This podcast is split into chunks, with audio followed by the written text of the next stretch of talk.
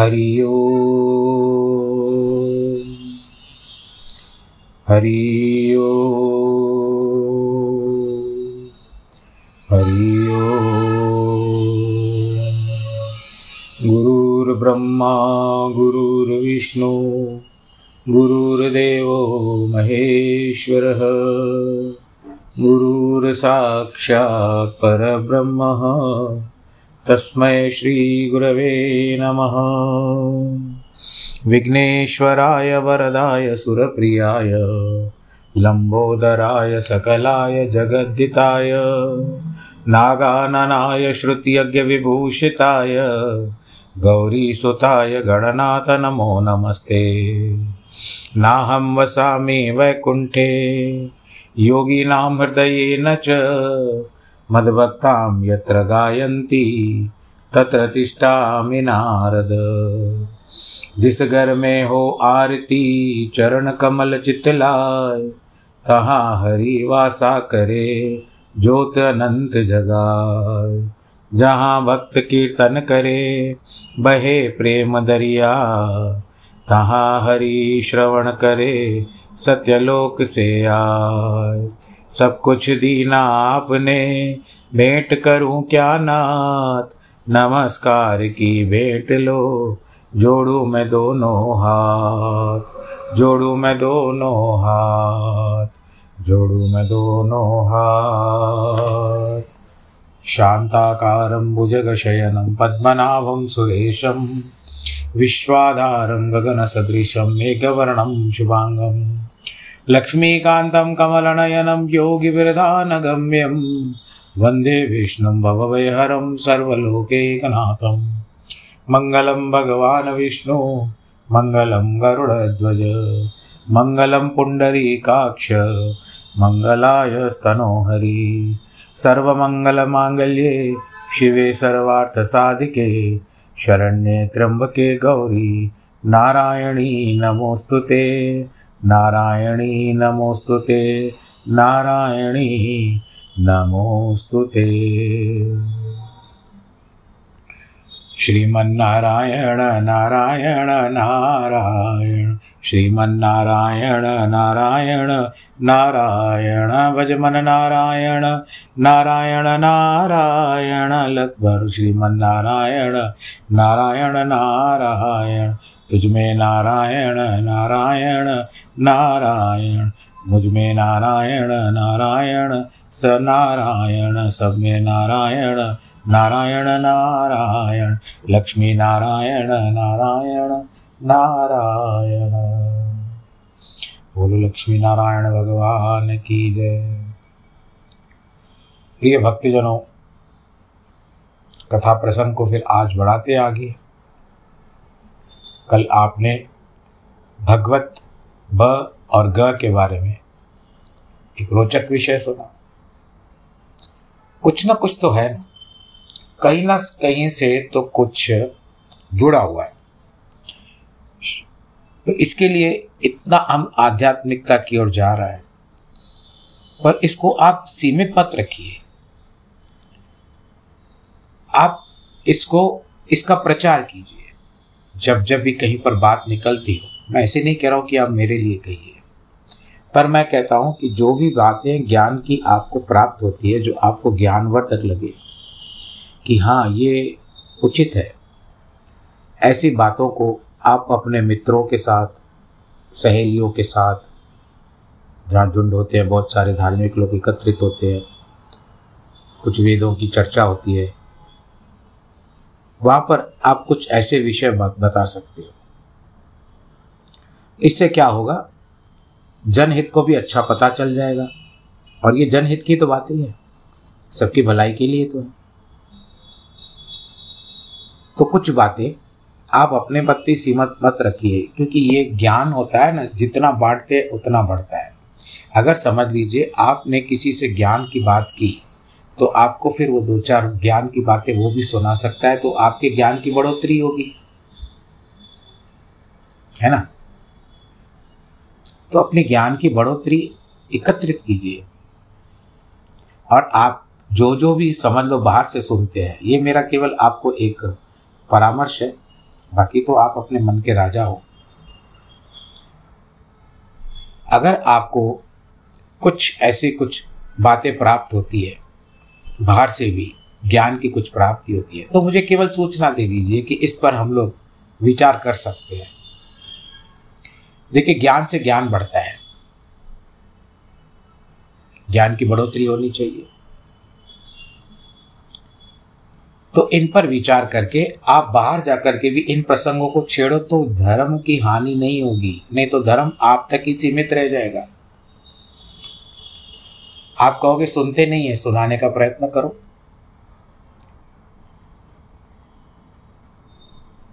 कहीं ना कहीं कुछ धर्म का प्रचार भी तो होना चाहिए। केवल यहाँ पर गए, वहाँ पर गए, यहाँ खाया, वहाँ पिया, वहाँ किट्टी पर गए, यहाँ पुट्टी पर गए, जो भी होता है। इसके लिए ये सब कार्य मैं आपके ऊपर छोड़ता हूँ। दायित्व तो आपके ऊपर है कि धर्म का प्रचार आप किस तरह से करेंगे। मैंने यहाँ पर अपने आप को अलग कर दिया ऐसे नहीं कि मैं कह रहा हूँ कि मेरा नाम करो, नहीं। हाँ यदि कोई पूछता है तो आप उनको मेरे लिए बराबर बता सकते हो। आप उनको लिंक भी दे सकते हो। आप कई लोग करते हो, ऐसी कोई बात नहीं है, लेकिन और जो नए हैं, अगर आपको कथा अच्छी लगती हो तो दूसरों को भी बताइए, मेरा भी नाम हो गया, थोड़ा बहुत हो गया तो अच्छा हुआ ना। मेरे इसमें श्रृंखला में भगवान जी के लिए सुनने वाला एक और भक्त बढ़ जाएगा। बोलो नारायण भगवान की जय। मुझे यह भी पता नहीं है कि स्पॉटिफाई पे कहाँ तक कथा जाती है। विदेशों तक जाती है कथा। पर मैं किसी को जानता नहीं कि कौन सुनता है, क्या नहीं सुनता है। कुछ एक छोटा सा ग्रुप है जिसमें आपको कभी कभी यदा कदा कथा भेजता रहता हूँ। उस ग्रुप की जो सूची है मेरे पास, सूचीबद्ध है वो लोग उस पर चली जाती है, ग्रुप में डालता हूँ, लेकिन स्पॉटिफाई से तो सीधा लिंक है। बंदी हुई है, जुड़ी हुई है, इसके लिए चलिए हम सब बातों को छोड़ करके वापस से कथा पर आ जाते हैं। बोलो, नारायण भगवान की जय। तो भगवत किस, कितना अच्छा उल्लेख है, कितना अच्छा विवरण किया, बताया हुआ है। आप फिर से सुनिएगा उसको। अगर सुन रखा है तो फिर से सुनिएगा। मुझे तो बड़ा कल आनंद आ रहा था। यहाँ पर कुछ तकलीफ़ क्या होती है कि घर में रिकॉर्डिंग करके भगवान करे कि मैं भी एक स्टूडियो ले लूँ, जहाँ पर जा कर के आपको कथा सुना सकूँ, जहाँ पर ये बाहर की आवाज़ ना आए। प्याज वाला भी उसी समय आएगा एंबुलेंस वाला भी उसी समय आएगा, पर ठीक है, क्या करें? प्रभु का नाम भी कहीं भी ले सकते हैं। संत महात्मा बेचारे तो बर्फ़ के मैदान में भी बैठ करके संत का नाम लेते हैं। मैं तो फिर भी घर में सुरक्षित हूँ। और ये यदा कदा है तो घटनाएँ होती रहती है। उन सबको हम लोग एक एक और रख करने के पश्चात कथा का प्रसंग आगे बढ़ाते हैं। अभ्यास करना आवश्यक है प्रभु के नाम का। जिस तरह से हम लोग कहते हैं ना, ओम नमो भगवते वासुदेवाय। तो हम नमो भगवते वासुदेवाय को कहते हैं तो पहले भी ये प्रसंग निकल चुका है कि बारह अक्षर है, द्वादश अक्षर कहते हैं। तो भगवत भी आ गया इसमें और वासुदेव भी आ गया। वास यानी जिसमें जिसका सब में वास है। वासनाओं में भी है, परंतु वासनाएँ वो आपके शरीर की है, उनकी नहीं है। तो वास, इसी कारण भगवान जी का नाम वास पड़ा। कण कण में भगवान बोलते हैं तो सब में वास। तो साधनों का संपादन करना ही हमारा उद्देश्य होता है। जो साधन मिला, अब मेरे पास साधन है कथा करने का तो कथा बता रहा हूँ। तो ये साधन है ना मेरे पास? आप तक कथा पहुँच रही है। अब नारद जी के मन में एक जिज्ञासा जाग रही है। पूछते हैं, जिसके नाम लेने पर मैं सर्वाधार परमेश्वर का दर्शन कर सकूँ, उस योग को मैं जानना चाहता हूँ। इसका वर्णन कीजिए। सनक, सनंदन जी ने कहा कि पूर्व काल में केशी ध्वज नामक महात्मा खांडिक्य जनक को जिस प्रकार योग का उपदेश दिया था, मैं तुम्हें बतलाता हूँ। खांडिक्य और केशी ध्वज कौन थे? सनंदन जी ने कहा नारद जी पूर्व काल में धर्मध्वज नामक जनक नामक एक राजा हो गए थे। उनके छोटे भाई कृतध्वज के नाम से विख्यात थे। राजा कृतध्वज सदा आत्म, आध्यात्म चिंता के अनुरक्त रहते थे। कृतध्वज के पुत्र केशी ध्वज हुए। ब्रह्मन, वे अपने सद्ज्ञान के कारण धन्य हो गए। अमित ध्वज के पुत्र का नाम खांडिक्य जनक था। खांडिक्य कर्म कांड में निपुण थे। यानी खांड का क्या कहते हैं जो खंड पर राज कर सके। अब जिस तरह से हमारा भारत खंड है, स्थान, एक समय केशी ध्वज ने खंड के परास्त करके उन्हें राज सिंहासन से उतार दिया। राज्य से भ्रष्ट होने पर खांडे थोड़ी सी साधन सामग्री लेकर पुरोहित और मंत्रियों के साथ एक दुर्गम वन को चले गए। इधर केशी ध्वज ने ज्ञानी श्रेष्ठ होते हुए भी निष्काम भाव से अनेक यज्ञों का अनुष्ठान किया। योग वेताओं में श्रेष्ठ नारद जी एक समय केशी ध्वज जब यज्ञ में लगे हुए थे, तब उनके दूध देने वाली गाय को निर्जन वन में किसी भयंकर व्याघ्र ने मार डाला, यानी सिंह ने मार डाला। व्याघ्र के द्वारा गौ की मारी गई जान कर जानकर राजा ने ऋत्विजों से इसका प्रायश्चित पूछा इस विषय में क्या करना चाहिए? ऋत्विज बोले, महाराज, हम नहीं जानते। आप करो, कशेरू से पूछें। जब राजा ने कशेरू से यह बात पूछी तो उन्होंने वैसे उत्तर कहा, राजन, मैं इस विषय में कुछ नहीं जानता। आप शुनक से पूछिए। वे जानते होंगे। राजा ने शुनक से यही प्रश्न किया। प्रश्न सुनकर शुनक ने भी वैसा उत्तर दिया, इस विषय में न तो कशेरू कुछ जानते हैं और न मैं। इस पृथ्वी पर दूसरा कोई भी ऐसा इसका ज्ञाता नहीं है। एक ही व्यक्ति इस बात को जानता है, वह है तुम्हारा शत्रु खांडिक्य जिसने तुमने, जिसे तुमने परास्त कर दिया है। शौनक जी की बात सुनकर राजा ने कहा अच्छा तो अब मैं अपने शत्रु से ये बात पूछने जाता हूँ। यदि वह मुझे मार देगा तो भी इस राज्य का, यज्ञ का फल तो प्राप्ति हो जाएगा। यदि मेरा शत्रु पूछने पर मुझे प्रायश्चित बतला देगा तब वो यज्ञ सांगोपांग पूर्ण होगा। मैं ना रहूँ भी तो यज्ञ पूरा कर लीजिएगा और रहूँ तो मैं यज्ञ पूरा करूँगा। ऐसा कहकर राजा केशी ध्वज काला मृग चरम धारण किए, रथ पर बैठे और महाराज खांडिक्य के रहते थे, वहाँ पर पहुँचे। उस वन में गए। खांडिक्य अपने शत्रु को आता देखकर उन्होंने धनुष चढ़ा लिया और क्रोध से लाल होकर के आँखें कर ली। खांडिक्य बोले, भैया, अरे क्या तू काले मृगचर को कवच को धारण करके क्या हमको मारेगा? केशी ध्वज ने कहा, खांडिक्य जी, मैं आपसे एक संदेह पूछने के लिए आया हूँ। आपको मारने के लिए नहीं आया हूँ। तो उसके बाद परम बुद्धिमान खांडिका ने अपने समस्त मंत्रियों और पुरोहितों के साथ एकांत में सलाह की। मंत्रियों ने कहा यह शत्रु इस समय हमारे वश में है, अतः इसे मार डालना चाहिए। इसके मारे जाने पर सारी पृथ्वी आपके अधीन हो जाएगी। यह सुनकर खांडिक कहता है, निसंदेह ऐसी बात है। इसके मारे जाने पर यह सारी पृथ्वी मेरे अधीन हो जाएगी। परंतु इसे परलौकिक विजय प्राप्त होगी और मुझे केवल पृथ्वी मिलेगी। यदि इसे ना मारूं तो परलोक की विजय मेरी होगी और इसे सारी पृथ्वी मिलेगी। मैं परलोक को विजय करना चाहता हूँ और इसे सारी पृथ्वी मिलना चाहिए। परलौकिक विजय अंतकाल के लिए होती है अनंत काल के लिए होती है। और पृथ्वी का जो राज्य होता है, अंतकाल तक अंतकाल तक चलता है, जब तक आपका अंत नहीं आता। और हमको चाहिए अनंत। हम भी बोलते हैं ना, भगवान हमको अनंत सुख दीजिए।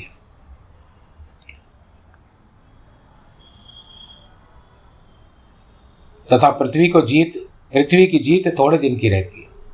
इसीलिए मैं तो इसे मारूँगा नहीं। और उसमें एक बात और आती है कि पृथ्वी को आपने जीता।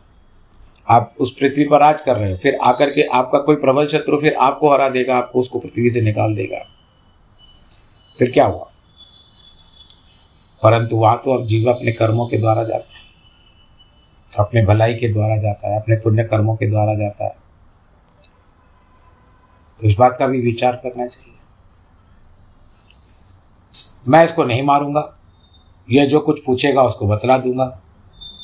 यह निश्चय करके खांडिक्य जनक अपने शत्रु के समीप गए। कहते, तुम जो, तुमको जो कुछ पूछना है, वो पूछ लो। बताता हूँ। मैंने विचार किया कि तुमको बताऊँगा। नारद जी खांडिक्य के ऐसे कहने पर केशी ध्वज ने होम संबंधी गाय के मारे जाने का सब वृतांत ठीक ठीक बतला दिया। उसके लिए कोई व्रत रूप प्रायश्चित पूछा। आप लोग भी कभी कभी ऐसे पूछते हो ना अपने पंडित से कि ऐसा हो गया, भूल हो गई। आप हमको कुछ बताइए। इसका प्रायश्चित कैसे होगा? खांडिक्य ने भी अपनी संपूर्ण प्रायश्चित, जिसका कि उसके लिए विधान था केशी ध्वज को विधि पूर्वक बता दिया। सब बातें जान लेने पर महात्मा खांडिक्य की आज्ञा लेकर केशी ध्वज यज्ञ भूमि को प्रस्थान करते हैं। वहाँ पहुँच करके क्रमशः अपने पहले प्रायश्चित का कार्य, क्योंकि यज्ञ चल रहा था ना तो पहले प्रायश्चित का कार्य पूरा किया। फिर धीरे धीरे यज्ञ समाप्त होने पर राजा अवव्रत स्नान किया। अवव्रत स्नान क्या होता है? जब यज्ञ पूरा होता है तो वहाँ पर उसको अवव्रत स्नान यज्ञान स्नान बोलते हैं इसको। तत्पश्चात कृत कार्य होकर के राजा केशी ध्वज ने मन ही मन सोचा, मैंने संपूर्ण ऋत्विजों का पूजन तथा सब सदस्यों का सम्मान किया है। साथ ही याचकों की भी उनकी मनोवांछित वस्तुएँ दी हैं। इस लोक के अनुसार जो कुछ कर्तव्य था, वह सब मैंने पूरा किया। यद्यपि ना जाने क्यों मेरे मन में ऐसा अनुभव होता है कि मेरा कोई कर्तव्य अधूरा रह गया है। इस प्रकार सोचते सोचते राजा के ध्यान में यह बात आई कि मैंने अभी तक खांडिक्य को गुरु दक्षिणा तो दी ही नहीं। मैं तो केवल ऐसे उनसे पूछ करके आ गया। तब वे रथ पर बैठ करके फिर दुर्गम वन में गए, जहाँ खांडिक्य रहते थे। खांडिक्य ने पुनः उन्हें आते देकर हथियार उठा लिया।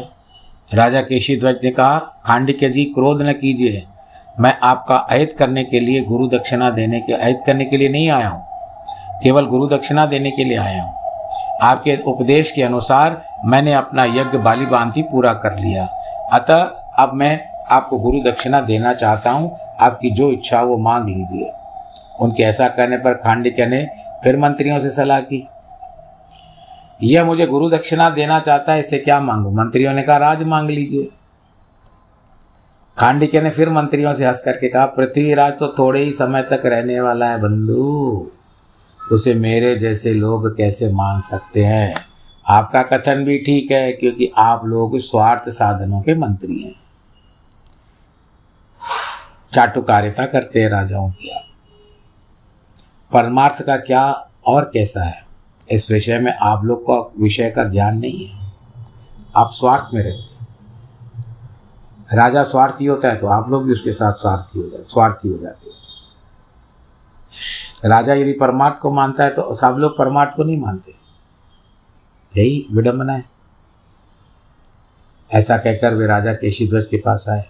आकर के कहते हैं, क्या तुम निश्चय गुरु दक्षिणा दोगे? उन्होंने कहा, जी हाँ। उनके ऐसा कहने पर हांडिके ने कहा, आप आध्यात्म नाम ज्ञान रूप परमात्मा विद्या के ज्ञाता है। यह मुझे अवश्य ही गुरु दक्षिणा देना चाहते हैं। जो कर्म संपूर्ण क्लेशों का नाश करने का समर्थ हो, उसका उपदेश दीजिए। केशीध्वज ने पूछा, राजन, आपने मेरा निष्कंटक राज क्यों नहीं मांगा?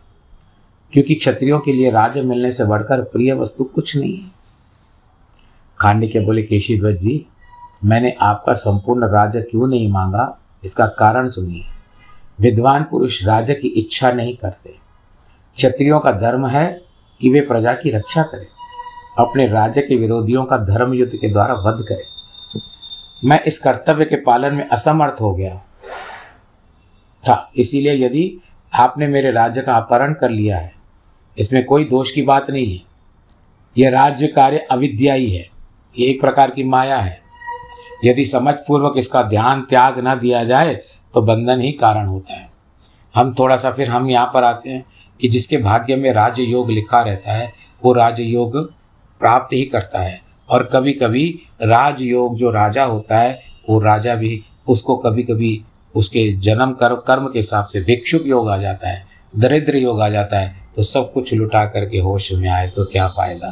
तो सब, उस समय सब कुछ उसके हाथ से निकल जाता है और निकलने के बाद वो दरिद्रता में अपना जीवन व्यापन करता है। क्योंकि राजपाट चलाने के लिए, देखो करनी तो होती है, जो आपके भाग्य में लिखा है वो आपके पास आएगा। और जिसको केवल देखने का ही संयोग मात्र है, आपके सामने आएगा और लेकर के चला जाएगा। जैसे कोई ज्वेलर आता है, आजकल तो कुरियर का ज़माना है तो कुरियर वाले आते हैं कभी कभी गलत द्वार पर आ जाते हैं, फिर एड्रेस पूछते हैं कि फलाने का कौन है तो हम भी एक उत्सुकता से पूछते हैं, कुतूहलता से पूछते हैं कि भाई क्या है क्या है? नहीं, फलाने ने ये ज्वेलरी मंगाई थी। अब वो ज्वेलरी आई है, लेकिन बंद है। आपने देखा नहीं कौन सी ज्वेलरी है। और वो आपके नाम की नहीं थी। ये मेरा विचार है, बाकी बाकी आप सब जो ज़्यादा जानते हो।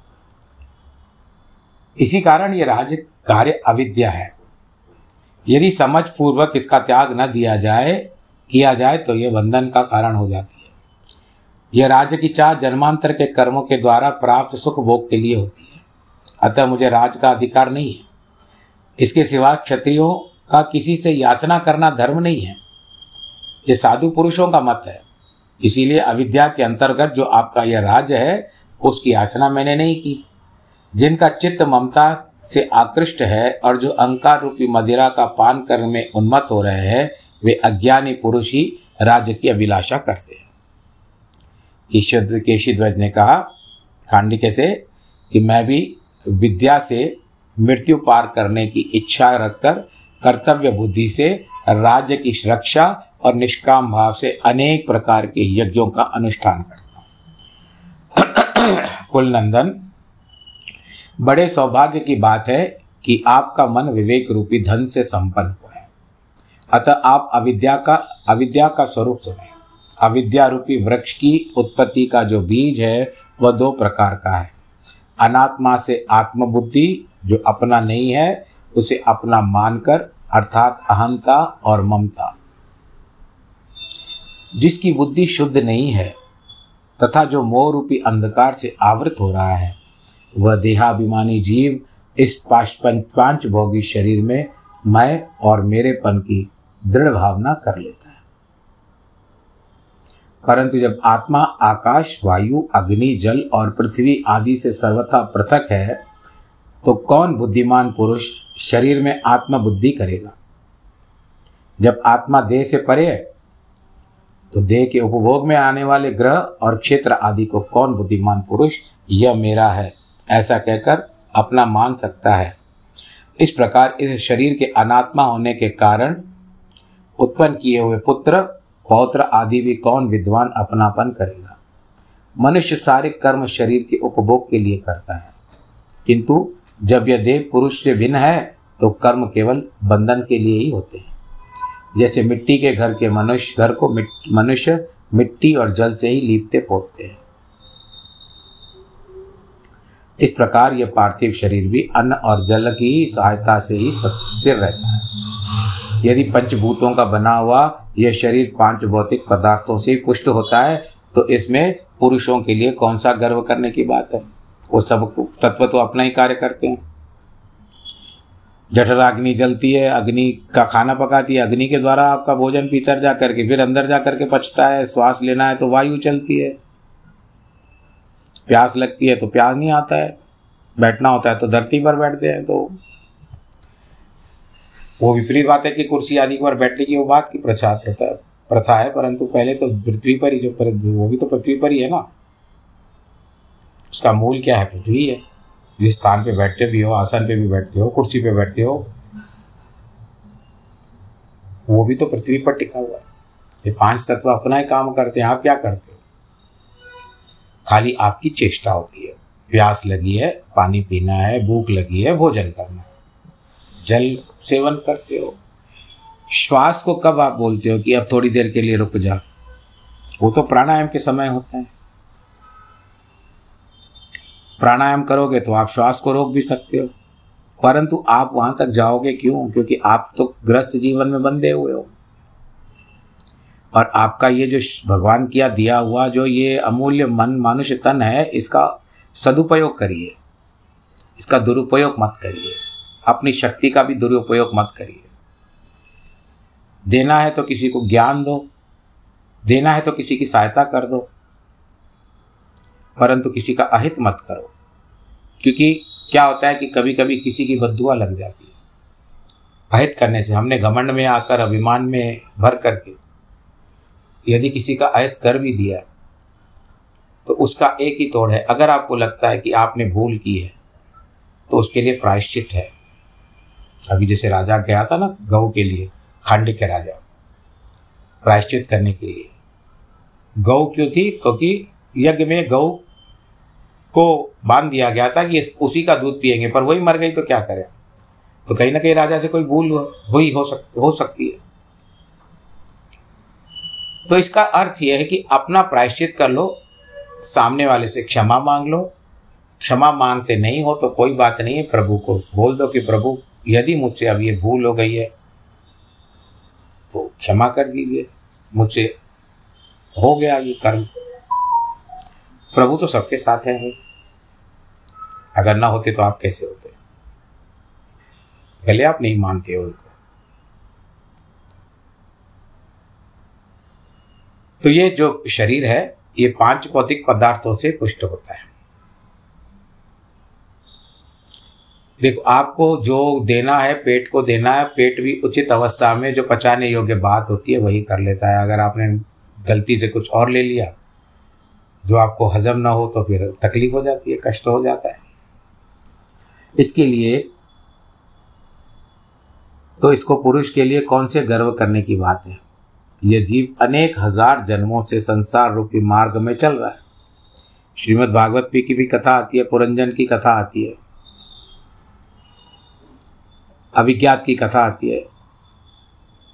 कभी उसको पुरुष का जन्म मिलता है, कभी स्त्री का जन्म मिलता है। ऐसे बहुत सारी बातें। इसीलिए क्या कहते हैं कि सौम्य, जिस समय ज्ञान रूपी गर्म जलने, जल से वासना रूपी धूल धो दी जाती है। कभी कभी आपके घर में भी होता है ना कि कुछ वस्तुएँ, जैसे विशेष करके जो रसोई गृह का सामान होता है बर्तन वर्तन होते हैं तो आप भले आजकल तो साबुन वगैरह आते हैं, उसके लिए विशेष साबुन बनाए गए हैं, वो सब बातें भी मैं मानते हैं, चलो। लेकिन फिर भी कहीं ना कहीं आप गर्म पानी तो करते ही हो। कि नहीं करते हो। चलो, कुछ लोग विशेष भी होंगे, विशेषज्ञ भी होंगे, हम उस बात में नहीं जाते। और उन बर्तनों पर गर्म पानी डालते हो, जैसे चिकनाहट जाए। अब नहीं कहूँगा कि मुझे बताना कौन कौन करता है, नहीं, ये आपकी घर की व्यवस्था है, मैं क्यों आपके घर की व्यवस्थाओं में दखल अंदाजी करूँ? मैं नहीं प्रवेश करूँगा। और मैंने भी देख लिया, एक को छोड़ करके किसी ने भी मेरे, किसी को उत्तर का उत्तर को नहीं दिया। अभी तो आपको नाड़ी भी भूल गई होगी, गीड़ा, पिंगला सुषुम्ना नाड़ियाँ भी भूल गई होगी। ठीक है, मेरा कर्तव्य बताना। अब वो जो पहले समय में होता था ना, ढिंडोरा दिया जाता था। नगाड़ा बजा करके ढिंडोरे वाला व्यक्ति आता था। और उसको भट्ट कहते थे। तो वो आकर के, सुनो सुनो सुनो, फलानी तारीख को ये है, आजकल तो हमारे पास माध्यम में मीडिया है, टीवी के द्वारा समाचार पत्रों के द्वारा। और आजकल तो सोशल मीडिया भी बहुत सक्रिय है, उससे भी हमको बहुत सारे समाचार मिल जाते हैं। पहले ऐसे नहीं होता था ना। तो ढिंडोरा पीटने वाले आते थे। इसके लिए बोलते ना, अभी जाकर के ढिंडोरा मत पीटना। क्योंकि वो आपको इसी लायक समझता है कि आप ढिंडोरा पीटने वाले व्यक्ति हो। तो आप भट्टोगे चलिए छोड़िए उन बातों को। तो जो वासना रूपी धूल को धो देती है और यहाँ पर आती है स्निग्धता, चिकनापन बर्तनों में। गर्म पानी लेते हो, धोते हो, जो भी आपको उसमें पदार्थ डालने होते हैं, वो आप डाल देते हो, फिर धो लेते हो। और फिर उसके बाद वो चमकने लगता है। इसी समय संसार के अधिक मोह रूपी श्रम को शांत होता है। उस मोह रूपी श्रम के शांत होने पर पुरुष का अंतकरण निर्मल होता है। और बड़ी बात क्या है कि दिवाली सामने आ रही है। बोलो नारायण भगवान की जय। अभी है तीन चार महीने है। अभी तो श्रावण है, कार्तिक खत्म करेगा। इसीलिए निरित निरित शय परम निर्वाण पद को प्राप्त करना चाहिए। यह ज्ञानमय विशुद्ध आत्मा निर्वाण स्वरूप है। इस प्रकार मैंने आपको अविद्या का बीज बतलाया है। अविद्या जनित क्लेश को नष्ट करने के लिए योग के सिवा दूसरा कोई उपाय नहीं है। तो अभी तक दक्षिणा आई नहीं है। दक्षिणा की बात फिर मंगलवार के लिए करेंगे। तब तक आपको मैं अभी चार चार दिन का क्या तीन दिन का समय है? रविवार, शनिवार, रविवार, सोमवार, फिर मंगलवार से हम खांडिक की ओर, केशी ध्वज की ओर चलेंगे। उनका वार्तालाप पर विचार करेंगे, बात कहेंगे, हम आप सुनेंगे। और इसका अंत में दक्षिणा क्या लेता है, वो अगले एपिसोड में। तब तक के लिए आप लोग अपना ख्याल रखिए। ईश्वर आप सबको अच्छी बुद्धि दे, अपने जीवन का सदुपयोग करें। जिनके जन्मदिन और वैवाहिक वर्षगांठ है, उनको ढेर सारी बधाई। प्रसन्न रहिए। नमो नारायण।